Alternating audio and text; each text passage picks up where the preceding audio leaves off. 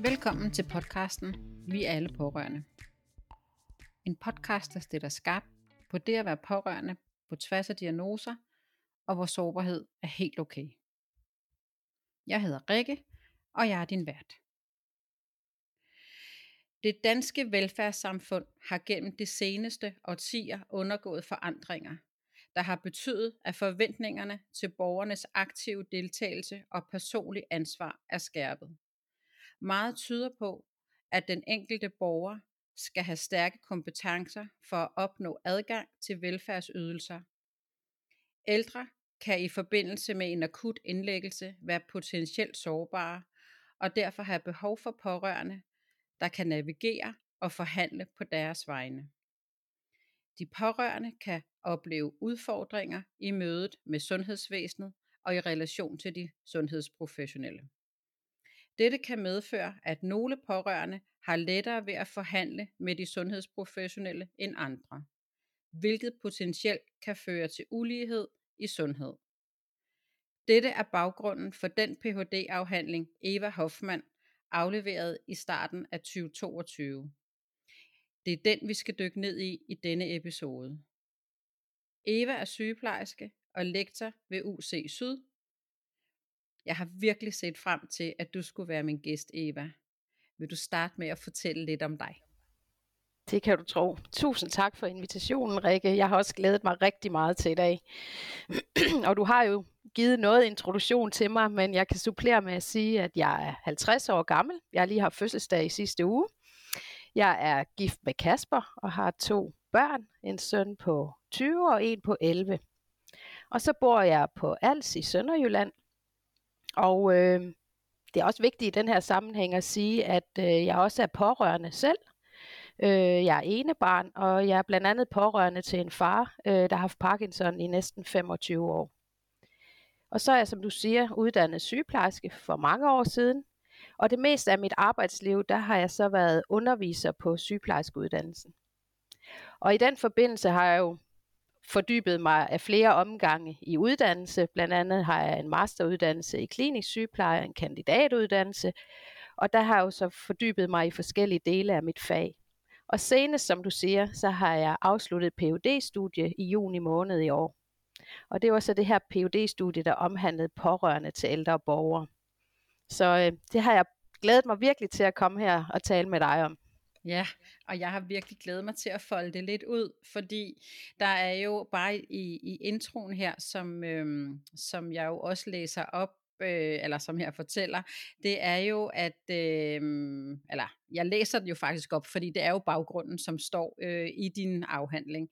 Øh, altså det er den her med forhandling, øh, og da jeg læste det første gang, øh, og jeg er ret sikker på, at jeg stødte på dig på, øh, på LinkedIn, der, øh, der kunne jeg bare mærke, altså det resonerede helt vildt i mit eget øh, forløb, og i min egen øh, position som pårørende. Øhm, altså, vi skal virkelig være dygtige til at forhandle, og det behøver jo ikke at være på altså sådan nogle øh, omkostningsfulde øh, ting, men det er jo forhandling sådan helt generelt. Så, øhm, så hvis nu vi skulle starte der, hvad, hvad ligger du så i det, at vi som pårørende skal være gode til at forhandle? Jamen, jeg er simpelthen så glad for, at du vælger at starte der, fordi det er jo lidt et stopord, kan man sige. Altså, ja. Jeg forestiller mig, at det, at det for nogen kan være kontroversielt, at jeg inviterer lige præcis det begreb ind i samtalen om forholdet præcis. mellem pårørende og sundhedsprofessionelle. Ja. Og jeg tænker, at det kan være fordi, at man associerer det med noget negativt og noget... Mm øh, hvor der er negativ magt på spil og, og dårlige vibes, kan man sige. Mm. Men, men jeg har mm. egentlig anvendt begrebet i sådan en, en bred pragmatisk forståelse, hvor jeg ser på forhandlinger som noget, der er sådan en, en del af almindelig øh, social omgang øh, og mm. social praksis. Øh, faktisk forestiller jeg mig, at selvom klokken den kun er 11 minutter over 9, så øh, har både du og jeg måske allerede forhandlet i dag med vores øh, familier og kollegaer og Så, videre. så det er ikke nødvendigvis store forkromede, som du siger, omkostningstunge forhandlinger, som vi kender dem, når vi skal købe en bil eller et hus. Eller det er egentlig de her hverdagsforhandlinger. Og, øh, og nogle af de forhandlinger, tror jeg, at vi godt ved, når vi står i dem, at det her det er nok en forhandling. Og andre gange så foregår forhandlingerne måske sådan bag om ryggen på os, og, og uden at vi egentlig opdager det. Så det er egentlig de her små og store forhandlinger, som jeg har valgt at have fokus på. Så forhandlinger er det, at vi sammen som mennesker skal blive enige om noget. Så, så en meget bred definition. Ja, den er nemlig meget bred, og jeg tænker, hvis, hvis du skulle give et eksempel øh, på, på en, altså en af de, skal vi kalde det mindre, øh, mindre væsentlige forhandlinger, hvad kunne det så være? Øh.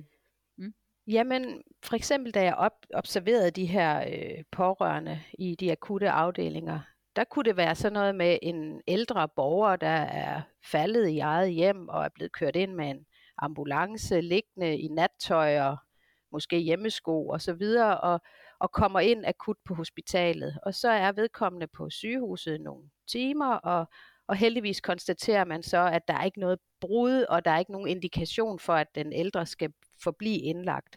Og den pårørende er måske kommet til, til og så videre, og så skal den pårørende udskrives igen. Og så siger personalet til den her, måske en datter eller en søn, øh, så kan du tage din mor med hjem øh, nu. Og så siger den pårørende, jamen, jeg har egentlig ikke rigtig lige mod på at få hende ind i min lille bil, og øh, hun er jo lige kommet ind, kan ikke køre hende hjem, hun har ikke så meget tøj på, og jeg er faktisk lidt usikker på, hvordan jeg får hende ind derhjemme, og så videre.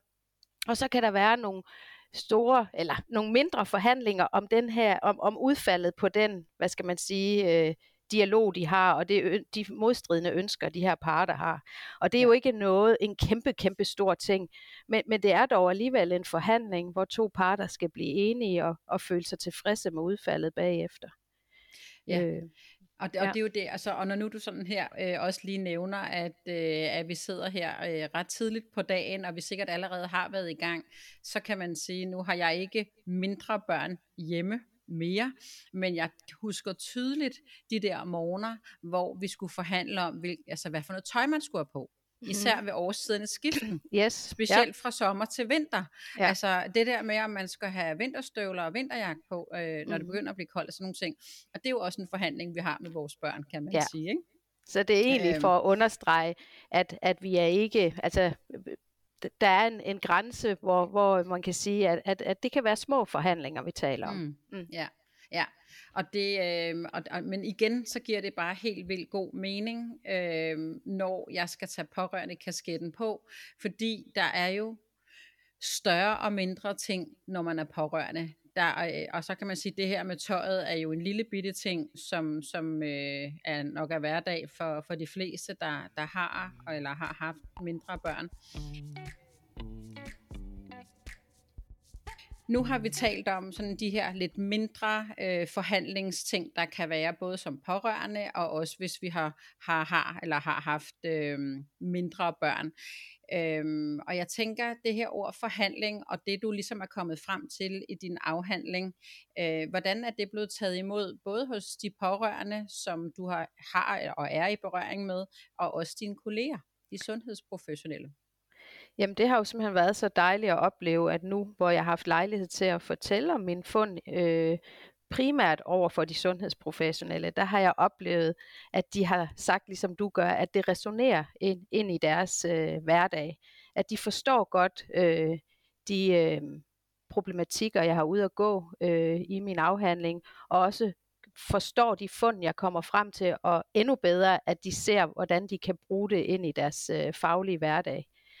I andre sammenhænge har jeg jo selvfølgelig også fortalt øh, om om den, de her fund til, til pårørende, for eksempel i private sammenhæng, men også nu hos dig og, og så videre. Og, og det brænder jo også for at formidle fundene til, til den målgruppe, fordi det er jo også spændende, hvordan de tager imod det. Og der må jeg sige, at jeg oplever sådan en, en, altså en virkelig øh, åben øh, tilkendegivelse af, at det her det er spot on, sådan som mange pårørende oplever det. At de, de føler, at de står i en forhandlingssituation. Og man kan sige, at jeg har jo også i min øh, i forskning, i andres forskning mødt netop den her tanke om, at der er forhandlinger på spil. At øh, jeg læste engang en artikel, som sammenlignede det med næsten sådan en, en, en gisselsituation, hvor man på en eller anden måde øh, forhandler liv og død. Øh, det var så mere adresseret på, hvordan patienter kan opleve, at de skal forhandle deres egen sag. Men jeg tænker det sådan ret øh, problem, uproblematisk kan overføres til det at være pårørende, hvor man taler på vegne af en anden. Så jeg tænker, det ja. giver mening hos mange. Ja, og jeg tænker lige præcis i den kontekst, øh, altså der kan jeg sådan tage mit eget eksempel som pårørende til vores ældste, der fik eller blev ramt af en hjerneblødning øh, i 2020, øh, lige efter at verden var lukket ned. Øh, og, og der kan jeg huske, jamen altså, jeg, altså dels så havde han, altså han overlevet og har det øh, godt i dag. Han er stadigvæk i genoptræning, skylder jeg lige at sige, sådan så at vi, vi ved det. Men, øhm, men der husker jeg, i og med, at, at verden er lukket ned på det her tidspunkt, der skal jeg forhandle, mens jeg er i krisens fase 1. Altså jeg ved ikke, om mit barn overlever, og jeg skal, jeg, jeg skal forhandle, om jeg må sidde inde hos ham og holde ham i hånden, fordi der er ikke nogen restriktioner på det her tidspunkt, og, øh, og derfor så får vi bare at vide, at vi ikke må være der. Hmm. Og, og der kan jeg bare, altså jeg kan helt sådan mærke den der med, jeg havde jo ikke overskud til at forhandle, men jeg var jo nødt til at gøre et eller andet. Altså, altså jeg kæmpede jo, øh, og helt sikkert som en, en meget, meget irriterende pårørende, der insisterede, ikke? Øhm, hvor jeg sådan længere hen i processen kan, kan komme med nogle eksempler med, at Rasmus havde øh, afasi øh, i starten, så det vil sige, at han var jo bevidst om det, der foregik omkring ham. Han øh, forstod alt, hvad der øh, blev sagt omkring ham, men han kunne ikke selv øh, forhandle eller fortælle, øh, hvad det var, han, øh, han gerne ville. Øhm, hvad hedder det? Øhm, og, øh, og, der, altså, og der, der, der, der tænker jeg, den her med at, at føle sig som gissel, det må især være sådan, altså han forklarer det faktisk efterfølgende som, som øh, meget, meget svært. Mm. At, øh, at være bevidst om, hvad der foregår rundt omkring ham. Og vi tager jo nogle beslutninger, øh, hans far og jeg, som måske ikke er de rigtige mm. i virkeligheden. Mm. Men vi gør det jo ud fra, fra det, vi kender til ham, og fra det, som, som vi tænker vil være det bedste. Men, men vi forhandler jo rent faktisk på hans vegne øh, uden han selv kan deltage. Så, så det giver helt vildt god mening, at, øh, at nogen, især patienterne kan føle det sådan. Ja. Øhm, og, og det, det stemmer også meget godt overens, det du fortæller øh, med det, jeg fandt, at netop det her med forhandlingsmandatet, som jo er afgørende, altså det at, og hvad skal man sige, have et forhandlingsmandat til overhovedet at gå ind og forhandle på vegne af et andet menneske, er jo afgørende for, at man overhovedet har en forhandlingskraft at gå med.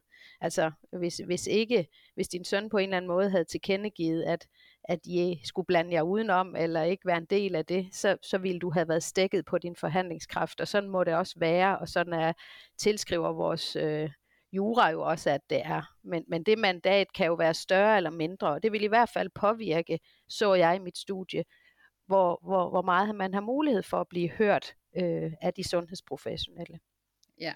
ja, fordi der er jo også, altså, der er jo også den etiske grænse, der er den juridiske og den etiske, og lige præcis på det her eksempel, der, der ligger de jo tæt op af hinanden, fordi altså, vi går jo ind som pårørende og, og, øh, og overtager på en eller anden måde, fordi øh, vores søn på det her tidspunkt ikke selv kunne ytre sig. Så, øh, så det, det er jo også, altså det er jo en hård, fin balance i virkeligheden. Øh, og så er der jo dem, der også fra starten øh, altså som har mulighed for at sige, at jeg ønsker ikke, at I blander jer.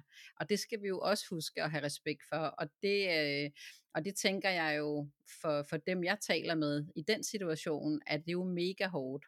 Øh, så, øh, men heldigvis er Rasmus i dag glad for, for, for den måde, vi har taklet det på. Det siger han i hvert fald, så det regner jeg med er rigtigt. Ja, ja. ja. Men, men det er jo også derfor, at, at når jeg på en eller anden måde definerer det her med, at, at pårørende kan være forhandlingspotente eller mindre forhandlingspotente, så vil det være kontekstafhængigt. Altså det er den særlige situation, øh, det handler om, fordi at du er ikke den samme pårørende i, i relationen til din søn, som du vil være i forhold til en anden ven eller et andet familiemedlem. Det, det er naturligvis nogle helt særlige individuelle ting, der er ude at gå i hver eneste situation. Øh, som, så man har svært ved at sige, at man bare som stereotyp er forhandlingspotent en gang for alle. Nej, det vil forandre sig fra situation til situation. Ja, Altså ja, både fra menneske til menneske, man er pårørende til, som du siger, men netop også fra situation til situation, fordi i dag øh, er jeg stadigvæk øh, med Rasmus, som besidder forskellige steder, fordi det er hans ønske. Men i dag, der taler han fint, øh, lidt langsommere, men øh, øh en, der ikke kender til afasi, vil nok ikke helt opdage, at der stadigvæk er lidt. Øh, og, og så det vil sige, at han er jo rigtig god til at, at tale sin egen sag og forhandle sin egen sag. Dog er der stadigvæk nogle områder, hvor han har brug for min hjælp, hvor at, altså, ja, det kan jo være kendskab til nogle forskellige ting i nogle paragrafer eller et eller andet. Men, øhm, så, så, øh, og så er det også igen fra situation til situation. Nogle gange så siger han, det kan jeg altså godt selv, mor. Nå, nå, nå ja, du er også 35 skat. så, øh, så, øh, så, så, så det, og det skal vi jo også huske, altså som pårørende tænker jeg, altså fra øh, at, at hele tiden justere vores egen indsats på det her område. Ikke? Hele tiden sige, jamen det her det er to år, mere end to år siden nu, at det skete, og i starten var jeg øh, jeg vil sige storforhandler, kan man sige det? Jeg var forhandlet i hvert fald meget, til nu, at, at det er på et helt andet niveau, hvis jeg overhovedet er med til det. Ikke? Så, øhm, jeg tror også, det er vigtigt i den forbindelse at huske på, at der kan være en dobbelt agenda. Det var en af de fund, jeg, jeg fandt i mit phd studie at pårørende kan til synligheden selvfølgelig forhandle på vegne af den her patient eller borger, som de er sammen med. Men de har, forhandler jo også på egne vegne. De, især så jeg, at, de her ældre borgere var blevet udskrevet fra hospitalet, og, og man genfandt en eller anden form for hverdag. Så, så begyndte den pårørende måske at komme i bedre kontakt med sine egne behov, og være mere fokuseret på, at vedkommende også skulle skabe en hverdag omkring den ældre, som som den pårørende selv kunne være en del af. Og deraf kommer begrebet dobbeltagenda øh, i min fund, øh, og det tror jeg, vi som sundhedsprofessionelle skal være super opmærksomme på, at øh, det har også en ret, altså den her dobbeltagenda har også en ret i relationen til den pårørende. At, og det kan man jo godt forhandle, uden at man har mandatet fra, fra den, det handler om. Altså at den pårørende i sin egen ret øh, vil forhandle nogle ting for at kunne være til stede i det. Ja, altså, og det, og det er jo det her retten til at være et helt menneske. Det taler mm. meget ind i, i det, jeg arbejder med, med indre bæredygtighed, og der er sådan 12 indre menneskerettigheder, hvor at, at den, det ene af dem er retten til at være et helt menneske, og retten til at sige nej. Øhm, og det resonerer jo rigtig godt i, det, altså i din fund, hvor at, øh, at og også i, i mit første, altså i mit seneste eksempel med, at i starten, der, der er vi ligesom i et, fordi han ikke selv øh, kan øh, sige noget, til nu er vi øh, nogle gange i et, og nogle gange er vi i den her dobbeltagenda, fordi mm. jeg ser noget, eller ønsker noget, øh, hvor han er et andet sted, eller systemet er et andet sted, kan man mm. sige. Ikke? Så, øh, øh, så det giver også rigtig god mening, faktisk. Ja. Men jeg tror, det er noget, vi, vi som sundhedsprofessionelle skal være meget opmærksomme på, fordi at i de her effektiviseringstider, så kan man sige, så kan man hurtigt komme til at bruge inddragelsen af pårørende som et middel til at opnå noget andet. Så bliver det at give opmærksomhed til pårørende et middel til at opnå nogle andre mål. Mm. Og, og det, er, det er helt øh, legalt, kan man sige, og helt forståeligt. Men vi må aldrig glemme, at vi også skal fokusere på inddragelsen og omsorgen for pårørende som et mål i sig selv. Øh, og det kan man overføre til en, en bæredygtighedstanke, øh, mm. hvor man siger, at hvis vi vil have hele det her sundhedsvæsen til at hænge sammen, så er de pårørende et vigtigt aktiv, og det skal vi anerkende og tale om, og så skal vi også give dem, hvad skal man sige, øh, opfylde deres behov i, i stort, øh, eller så, så vidt muligt et omfang, vi kan som man kan det, ja. Og det, og det ja. taler ind i, i ja, lige præcis fremtidens pårørende, som jeg jo er meget optaget af, og hvordan bliver vi inddraget øh, i fremtiden. Øh, og, og det holder jeg jo også øh, både oplæg og workshops omkring.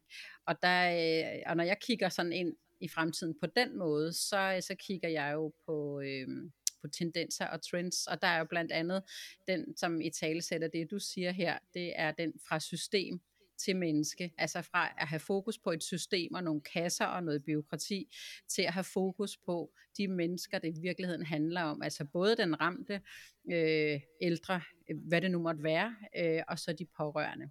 Øhm, mm. Og det resonerer sindssygt godt, uanset hvor jeg i tale sætter det henne.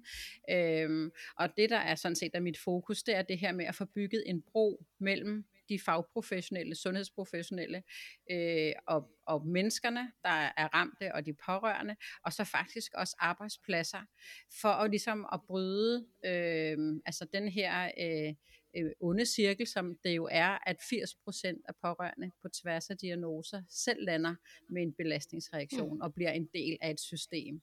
Så når jeg kigger ind i, i, øh, i din Ph.D. her, din afhandling, og i det du også siger, så bliver jeg jo mødt øh, og set og forstået som pårørende. Og alene, alene den øvelse gør jo, at jeg i er med til at forebygge, at jeg ikke lander med en belastningsreaktion. I er med til at se og høre mig. Så, mm. øh, og det er det, der er hele min agenda faktisk. Det er at få fokus på den del af det også. Så det er jeg rigtig glad for, også ligger i det her, øh, i det her studie. Så, øh, ja. ja, jeg håber jo, at, at min fund på en eller anden måde kan, kan nuancere øh, forståelsen netop af pårørende generelt som gruppe, men også den individuelle pårørende, man som professionel står overfor. Ja. Altså det at, at, at være god til at, at lytte bag om det, der bliver sagt, og måske blive lidt klogere på, hvorfor stemmen er lidt skinger, eller hvorfor Præcis. man er lidt påholdende i nogle forhandlinger. Ja. Fordi jeg håber egentlig, at hvad skal man sige, resultatet er, at vi får en oplevelse af, at det at forhandle er ikke noget negativt, det er ikke noget, nødvendigvis noget konfliktoptrappende. Mm. Det er en del af det, at øh, vi har en stemme, og vi har lov til at bruge den, og vi, øh, vi prøver at finde en, en løsning, som vi alle sammen kan være i. Så øh, man kunne jo godt forestille sig, at, at min afhandling på en eller anden måde... Øh, understreget en, en tanke om en, en konfliktfuld relation, eller øh, at det er nogle fronter, der er trukket skarpt op, og det er slet ikke min intention. Min intention er nærmere, at vi skal forstå, at en forhandlingspotent pårørende er en kan være en vanvittig god samarbejdspartner. Altså ja. måske skal vi korrigere en lille smule, og så øh, fra at være en irriterende, pågående, øh, tidskrævende pårørende, så, så skal der meget lidt forståelse og meget lidt justering til, så får vi faktisk en helt fantastisk samarbejdspartner, mm. som købet også... Øh, får en, en øh, altså bliver mødt, så vedkommende selv øh, kan køre lidt længere på literen, om jeg mm. så må sige. Præcis. Så, så jeg, jeg, jeg håber meget, det, det er den øh, påvirkning, som min fond kan få på, på det kliniske arbejde. Og det håber jeg bestemt også. Og det mest fantastiske ved det er jo, at det koster jo ikke samfundet penge, det her. Det, vi skal ikke engang søge om penge på finansloven. Vi er der. Ressourcen mm. er der. Øh, mm. Man kan sige, at, at vi skal som pårørende jo, altså, eller vi skal sammen afdække, hvad har de forskellige pårørende ressourcer. Sådan vil jeg hellere mm. vende den rundt. Ikke? Øhm, jeg tænker, at øh, når vi som familie er blevet set udefra, så... Øh, at vi er blevet set som en ressourcestærk familie, og, øh, og vi er blevet set som nogle ressourcestærke forældre i forbindelse med Rasmus' hjerneblødning. Det er jeg faktisk slet ikke i tvivl om. Øhm, og, og det er både min mand og jeg. Øhm, min mand, han var dog i starten, øh, ikke i starten, sådan er han nu stadigvæk, øhm, han har ikke deltaget på statusmøder og på de her forskellige ting, hvor vi ligesom skulle se Rasmus' fremskridt eller status sådan sort på hvidt, fordi han synes, det var mega hårdt at læse øh, altså alt det, det mørke, kan man sige. Mm. Hvor han vil sige, jamen, jeg kan byde ind med, med, med mange andre ting, men, men det der, det, det kan jeg simpelthen ikke. Det vil han, altså det blev han ked af og dårlig af, og måske på længere sigt syg af, hvis han skulle være en del af det. Øhm, så det, der sker, ved, så det han gør, det er, at han bliver en del af, af genoptræningen i starten. Da Rasmus kommer hjem, der har de brug for, at, at Rasmus også går nogle ture. Og så siger min mand, det vil jeg gerne. Så jeg, jeg kører ud, og så går jeg tur med ham hver anden dag efter arbejde sammen med vores lille hund. Og det var en succes for alle, fordi at som, som han siger nu, i dag der gik han fem skridt længere end i går, og, i, mm. altså, og vores mål det er at komme helt ned til fjorden. Altså den der, så kunne han se en, en proces, der var, altså gik opad, hvor er ofte, når vi var til statusmøder, så, så var det jo at se på jeg kunne godt se, at Rasmus rykkede sig. Det kan vi jo også se med vores øjne. Øhm, men når man skal tale fremtid, og man skal tale status, og man skal tale, hvad er det næste forløb, så er det måske ikke altid det fedeste. Så jeg tror også, det er vigtigt, eller jeg ved, det er vigtigt, at vi afdækker ressourcerne øh, hos alle pårørende. Ikke kun de nære, men der kan også være nogle øvrige, der kan være nogle naboer, der kan være nogle forskellige, der kan være med til at opretholde en hverdag hos de her øh, mennesker, der på en eller anden måde er ramt af ældre, eller hvad det måtte være. Ikke? Ja. Mm, helt afgjort. Og det handler jo egentlig om, at hvis vi be- vil behandle alle lige, så skal vi behandle alle forskelligt. Det er desværre ikke mig, der har opfundet den talemåde, men, men jeg tænker, at den, den gælder rigtig meget for også pårørende samarbejdet. Og det er netop den her øh, nuancering øh, og den her øgede viden om, hvad der kan ligge bag øh, pårørendes forskellige handlinger og forhandlinger, ja. der jo gør det muligt at behandle mennesker forskelligt. Ja, Ja, mm. og, og man kan sige, altså, og der er jo altså, der er så mange ting i det, du siger, som, som, øh, som får nogle eksempler øh, i gang hos mig, og, og det er jo, det kunne have været dig og mig, der, der forhandlede denne her, som jeg lige vil fortælle, øh, som egentlig gik hen og blev et kæmpe pres øh, på, på min og min mands øh, skuldre. Øh, Rasmus er indlagt, og øh, på et tidspunkt når han heldigvis dertil, at han ikke skal have sonde mere, han skal til at spise almindelig mad og det første måltid, han bliver tilbudt, er mad, han ikke kan lide. Øhm, det resulterer i, at han får madlede, og faktisk gider han heller ikke rigtig at drikke. Øhm, og hvad hedder det? Øh, og på det her tidspunkt, der må vi være der et kvarter om dagen på skift. Og i en måned får vi faktisk besked på, at det er vores ansvar at motivere ham til at spise noget mad. Og, øh, og, og, og det er jo fuldstændig, altså det er jo fuldstændig galt, hvor, hvor jeg, når jeg sådan kigger tilbage, jo skulle have gjort det på, jeg skulle have forhandlet det her ved at sige, jamen, hvis I havde spurgt os inden, så kunne jeg have fortalt, hvad for noget mad kan Rasmus godt lide. Så havde vi måske haft en succesoplevelse, og vi var ikke blevet trukket igennem den her mølle af, mm. af løftede pegefinger hver gang vi kom ind på afdelingen. Så vi var mm. måske lige lidt skarpt trukket op. Men vi, vi fik sådan at vide, har I motiveret ham i dag? Det er sgu lidt svært, når man også skal nå at holde ham i hånden på 15 minutter. Ikke? Mm. Så, øhm, så, så det er altså, ja, men der er så mange ting, hvor at, øh, altså, det giver så meget mening, og jeg er helt sikker på, at jeg ikke øh, er den eneste, der kan komme med eksempler i den her retning jeg tænker på, der er nogle nedslagspunkter, som jeg også øh, kiggede lidt ind i. Øh, vi har været lidt inde på dem, men det kan være, at du vil folde det lidt mere ud, når du siger det her med, at der er risiko for ulighed. Tænker du så i forhold til de pårørende, øh, eller tænker du sådan helt generelt, øh, både for den ældre og den, den pårørende? Jeg tænker, at, at det du sagde i din intro i forhold til, at, at der er nogle tendenser i vores øh, sundhedsvæsen og i vores velfærdssamfund måske øh, generelt, som peger i retning af, at, at det kræver gode hvad kan man sige, klientkompetencer eller forhandlingskompetencer og få andel i, i den gode pleje, behandling og service. Øh, ikke fordi de, altså der er masser af gode intentioner, men, men noget af, hvad skal man sige, af organiseringen af sundhedsvæsenet kan animere til ulighed, fordi rigtig meget skal vi selv række ud efter. Øh, der, varerne er på hylden, men de kommer ikke, om jeg så må sige, øh, øh, vivlende imod os i en lind strøm. Vi skal selv række ud, vi skal selv i tale sætte vores behov, vi skal selv indramme os selv som mennesker. Øh, og det kan være svært. Øh, det kan især være svært, hvis man er ældre og man er akut syg, men der kan være masser af andre situationer, hvor man får en sårbarhed der måske ikke var ved, men som i hvert fald momentalt gør, at man kan have rigtig, rigtig svært ved det her.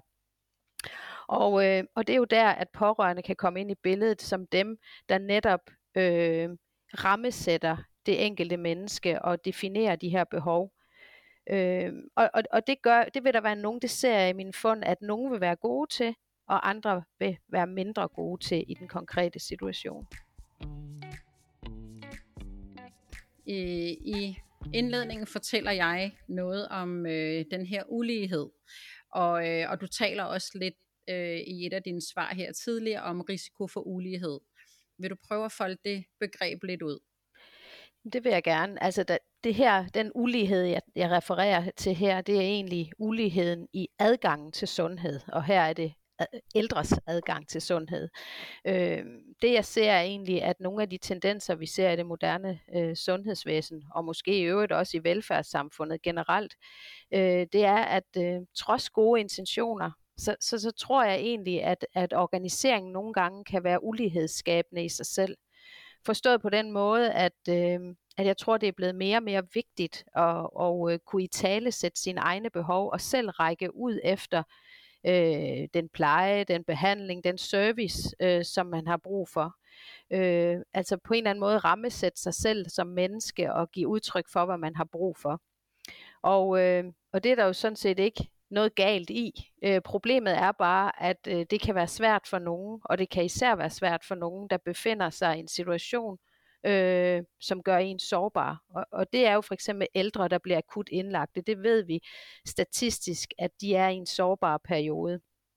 Og, og det er derfor, at, at pårørende i den forbindelse, deres rolle kan være særlig fremtrædende her, fordi de netop øh, måske kan gå ind og kompensere og være dem, som, øh, som i tale sætter den ældres behov, rammesætter øh, den ældre som et menneske i forhold til systemet. Og, øh, og der understøtter øh, min fund jo egentlig en antagelse om, at der er nogle pårørende, der er forhandlingspotente i den sammenhæng, og så er der andre, der er mindre forhandlingspotente. Øh, og det, det giver jo en potentiel risiko for, at vi får et A-hold øh, af ældre, der, der kan man sige har pårørende, der kan tale deres sag, og et B-hold af ældre, som jo enten ikke har nogen pårørende overhovedet, dem er der jo også mange af, eller som har pårørende, der er mindre forhandlingspotente. Øh, og man kan sige, for at man kan komme uligheden til liv, skal vi jo først og fremmest kunne få øje på den. Øh, og det er jo en af mine ambitioner med det her studie, at vi, øh, at vi får foldet den ud og talt om den, så vi kan få øje på den, når vi møder den. Det er jo i hvert fald et meget godt sted at starte. Det tænker jeg. Og, og du siger jo også noget, noget der, der i hvert fald rammer mig. Det er jo øh, den her med, at øh, de her forskellige muligheder og tilbud, der er, de er jo, de er der jo og de står jo på hylden, øhm, og, og vi ved jo ikke øh, nødvendigvis, at de står der, i hvert fald ikke som en ældre, der er akut indlagt, og nogle gange heller ikke som pårørende. Øh, jeg kan i hvert fald huske, selvom jeg har været pårørende i over 20 år, så har det været til forskellige øh, sygdomme og forskellige forløb. Så øh, altså jeg er da selvfølgelig blevet klogere på nogle ting, bevares, men jeg ved jo ikke, hvad der er specifikt til min dreng, som er blevet ramt af en hjerneblødning. Hvad har vi på hylden, mens han er øh, i dine hænder som sygeplejerske, og videre, når han så kommer over i det kommunale system, bliver, altså, bliver han overført, det gør de i hvert fald ikke altid, med, med, de gør det nok øh, per intention med de rigtige papirer, men noget bliver også, går også tabt så når vi kommer derover, så får vi igen nogle flere ting, der står på hylden. Men, men vi skal nemlig være rigtig dygtige og rigtig skarpe, hvis vi skal kunne række rigtigt ud. Så det, det der, der slår mig i det, du siger, det er, at vi skal sørge for at sætte mennesket, altså den ramte, opgaven, som nogen også så smukt kalder det, i midten. Mm. Og så ligesom sige, hvad, hvad er behovene? Og så når vi så har fundet ud af, hvad behovene er, så finder vi paragraferne eller hjælpen, mm. eller hvad det måtte være, øh, sammen. Ikke? Øh. Altså, jeg har i hvert fald bemærket i de observationer, jeg var jo øh, til stede på nogle øh, udvalgte akutafdelinger, hvor jeg observerede kontakten mellem pårørende og sundhedsprofessionelle. Det var en af delstudierne i mit phd studie Og, øh, og der så jeg, at en meget øh, stærk måde at forhandle på, det er jo blandt andet, når pårørende næsten som vi ser det i løvens hule, øh, når vi ser øh, tv, hvor, hvor øh, de her håbefulde, øh, innovative mennesker skal ind og pitche deres idé foran øh, løverne, der så jeg næsten, at de meget forhandlingspotente pårørende, øh, de var i stand til at lave sådan en pitch på en meget kort stuegang, hvor de mm helt skarpt fik indrammet dels øh, den ældre borger som menneske med nogle individuelle behov, men også fik øh, fremlagt en agenda i forhold til nogle ønsker, øh, og var proaktiv på den måde. Og, mm. øh, og det, det så jeg egentlig, at øh, det kom der noget rigtig godt ud af, fordi de netop fik udvidet de sundhedsprofessionelles perspektiv. De vil jo gerne se den her ældre som et menneske, men der er nogle gange nogle strukturer, der gør, at tingene går så hurtigt, at, at øh, at vedkommende bliver øh, konverteret til en opgave eller en diagnose. Men når der stod nogle pårørende, der på den her korte tid alligevel formåede at få indrammet den ældre, så, øh, så bliver det faktisk et rigtig fint resultat.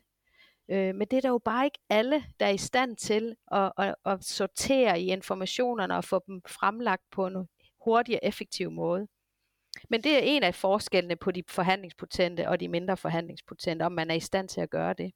Ja, og det er jo et rigtig godt eksempel, og også, øh, og også øh, nyt for mig, den her med at sammenligne med, med de her innovative unge mennesker, der har et pitch. Øh, det kender jeg jo øh, alt til i forhold til, til, til i hvert fald øh, min, min del af forretningen, pårørende klubben, hvor at der, altså det skal man jo også være skarp, når man skal ud og, og pitche nye ting ind på den måde. Men det giver jo vildt god mening.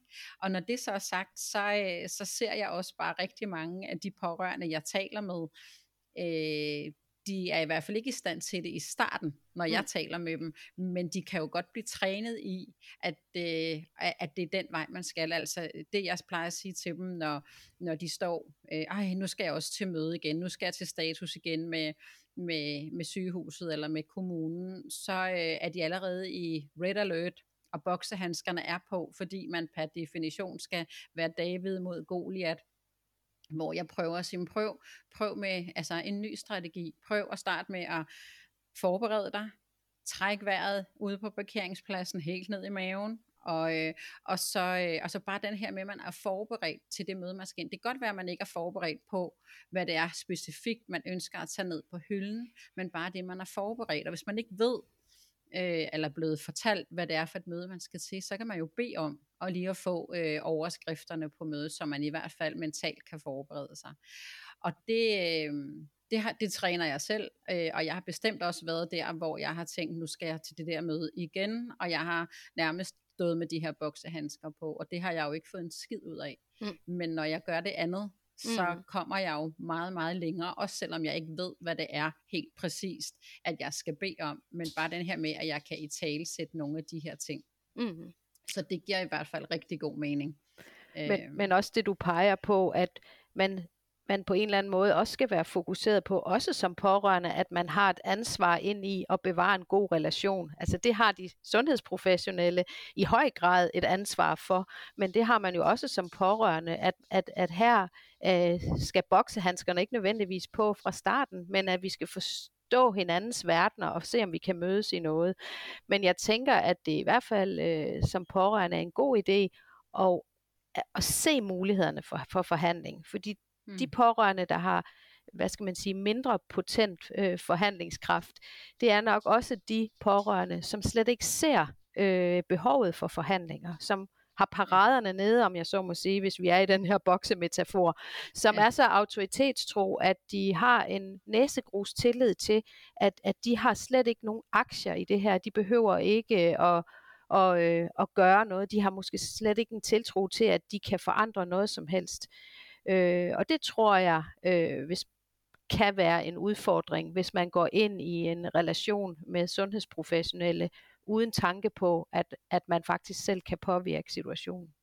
Ja. Så bliver man så passiv, så man nok heller ikke er den bedste samarbejdspartner i virkeligheden. Jeg, jeg tror egentlig ikke, at idealpårørende i 2022 er nogle fuldstændig autoritetstro og passive pårørende, selvom de umiddelbart kan virke som nemme samarbejdspartnere så, så tror jeg faktisk heller ikke, det er sådan. Nej, og det, og det har du jo også fuldstændig ret i, og jeg tænker også, nogen kan også, altså der er måske også en tredje version, altså dem, der har tillid til det, der skal foregå. Altså dem, der har paraderne nede, fordi de tænker, øh, jamen jeg har tillid og tiltro til, at systemet gør det rigtige øh, for mig og min familie. Så, så jeg tænker, at vi kan, og, og de er jo nok heller ikke de nemmeste samarbejdspartnere i virkeligheden, fordi de går jo ikke ind, øh, nødvendigvis i hvert fald, og øh, øh, ikke stille krav, men i hvert fald øh, beskriver et behov. Øh, de har tiltro til, at du øh, giver den rigtige medicin, og du gør det rigtige forløb, og, og så videre derudad, ikke? Hvor at, øh, hvor at, altså, så det kan virkelig deles op. Har du, har du det i din, øh, i din afhandling. Det tænker jeg, du har øh, den her med, øh, eller det ved jeg, du har, fordi der er det her med de forskellige roller. Øh, de pårørende har forskellige roller. Øh, det, det nævner du i hvert fald på et tidspunkt. Øh, men ud fra det, at, altså, beskriver du så også de her forskellige typer pårørende vi kan være? det jeg gør, det er, at, at jeg ser de her to typologier, siger jeg. Altså de her to grove inddelinger, hvor jeg siger, at der er nogle forhandlingspotente, og så er der nogle, der er mindre forhandlingspotente. Ja. Øhm, og så har jeg igennem på tværs af mine studier set, at der særligt er fire temaer, der træder frem, øh, som er afgørende for, hvor forhandlingspotent man egentlig er. Og det første er det, vi har talt om, det er mandatet, øh, men også incitamentet, det vil sige, hvor motiveret man overhovedet er for at forhandle. Og det er også det, vi har berørt nu med, i forhold til, øh, hvor tillidsfuld er man, hvor tilfreds er man, hvor, øh, øh, hvor, hvor langt fremme i skoene er man i forhold til at gå ind i en forhandling med de sundhedsprofessionelle. Og så er der især det, du har peget på, kapaciteten har jeg kaldt det, altså det her med, hvad ved man egentlig? Øh, hvor, hvor, det er noget, man dels kan oparbejde med en erfaring. Øh, der er også nogen, der har det givet, fordi de selv arbejder inden for systemet, så de er heldige, at de er klædt på fra starten. Øh, det handler om, hvor god man er til at søge viden, for eksempel på nettet osv. Altså hele kapaciteten til at gå ind i en forhandling, det vidensgrundlag blandt andet, man står på.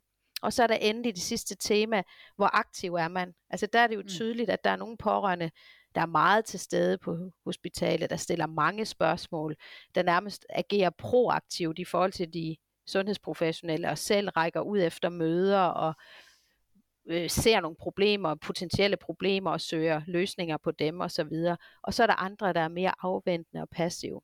Mm. Og de her fire øh, temaer samlede jeg til øh, en model, som jeg kaldte Mika-modellen, og det er altid svært at formidle en visuel fremstilling af nogle fund i en podcast, men, øh, ja. men jeg skal prøve. Men, men det er en model, hvor jeg har tildelt hver af de her øh, fire temaer en akse øh, i sådan et, et kryds med en cirkel udenom, og cirklen, hvad skal man sige, øh, symboliserer jo den kontekst, og det at, at man aldrig forhandler i et tomt rum, men, men at man selvfølgelig er påvirket af den særlige situation, man er i. Men, men Mika-modellen her kan man så sige hos den individuelle pårørende, hvor, hvor stort eller hvor lille er mandatet, incitamentet, kapaciteten og aktiviteten i den pågældende situation. Og på den måde plotte ind på de fire akser og få et visuelt udtryk for, hvor forhandlingspotent øh, den pårørende er i situationen. Det kan godt være, at det er lidt diffust, når jeg skal formidle det mundtligt, men, øh, men modellen er tænkt som sådan et tænkeredskab som mm. man på en eller anden måde kan øh, bruge, for eksempel der, hvor jeg er i undervisningssammenhæng, sådan på et generelt plan, men også hvis man har nogle pårørende ude på et plejehjem, eller et andet sted, hvor man tænker, hmm, hvad er der ude at gå her? Så kan man måske mm. bruge modellen til at, at blive klogere på den enkelte pårørende.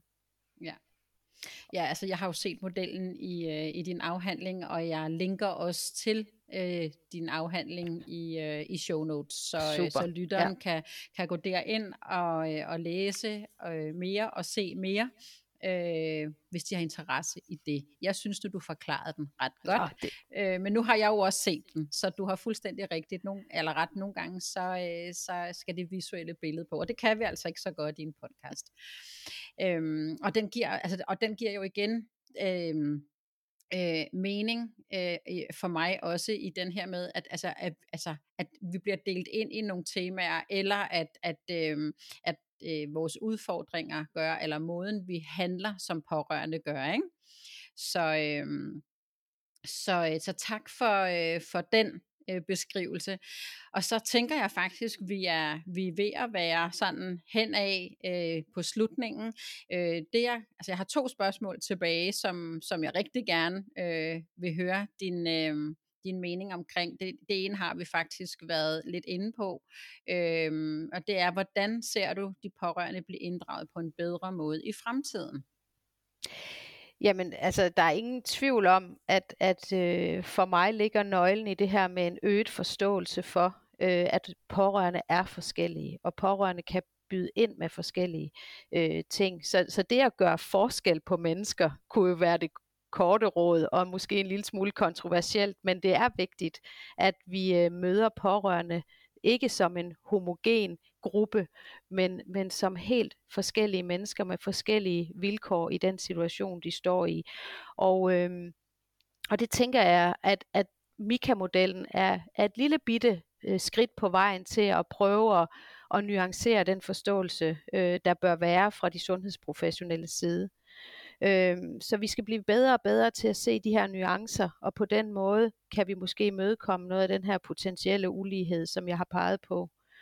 Øh, ja, og, øh, og i forhold til, til pårørende, tænker jeg også, at, at man som pårørende for eksempel kan være hvis det er muligt overhovedet at drøfte med for eksempel sine ældre, øh, det her mandat, afklare det, tale om det, tale om, at hvis du kommer i en situation, øh, vi taler rigtig meget om, at man skal afklare øh, ønsker i, i forhold til døden osv., men, men også det her med, hvor meget må jeg egentlig tale på dine vegne, og, og, og prøve at forklare, at hvis jeg gør det, så handler det om også om, hvordan jeg selv kan være i det, og jeg vil dig det bedste osv., men hvis det overhovedet er muligt, så tag den dialog som en forberedelse på det, der måske kommer.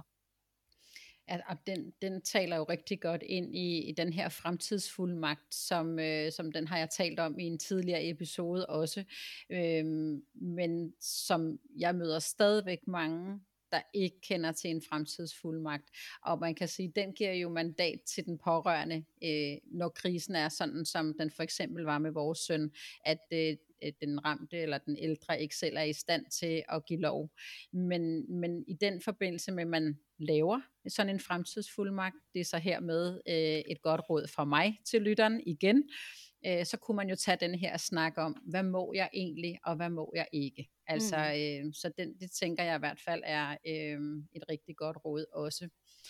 Øh, ja. Og det sidste ting, jeg, jeg havde sådan fornøjelsen af at høre nogen, der netop havde talt om pårørende. Jeg kan ikke huske, om det var i en kommune eller på et plejehjem, men de var blevet enige om, at i stedet for at omtale pårørende som irriterende eller besværlige, så øh, adresserede de nu de her pårørende som de særligt engagerede pårørende. Og, øh, og det, det kunne jeg egentlig godt lide. Jeg kan godt lide det her perspektivskifte, så vi får det vendt, så, så der bliver nogle gode energier i det her, i stedet for, at vi trækker fronterne skarpt op. Fordi dybest set, så har jeg ikke mødt nogen sundhedsprofessionelle, der ikke vil andre mennesker det godt.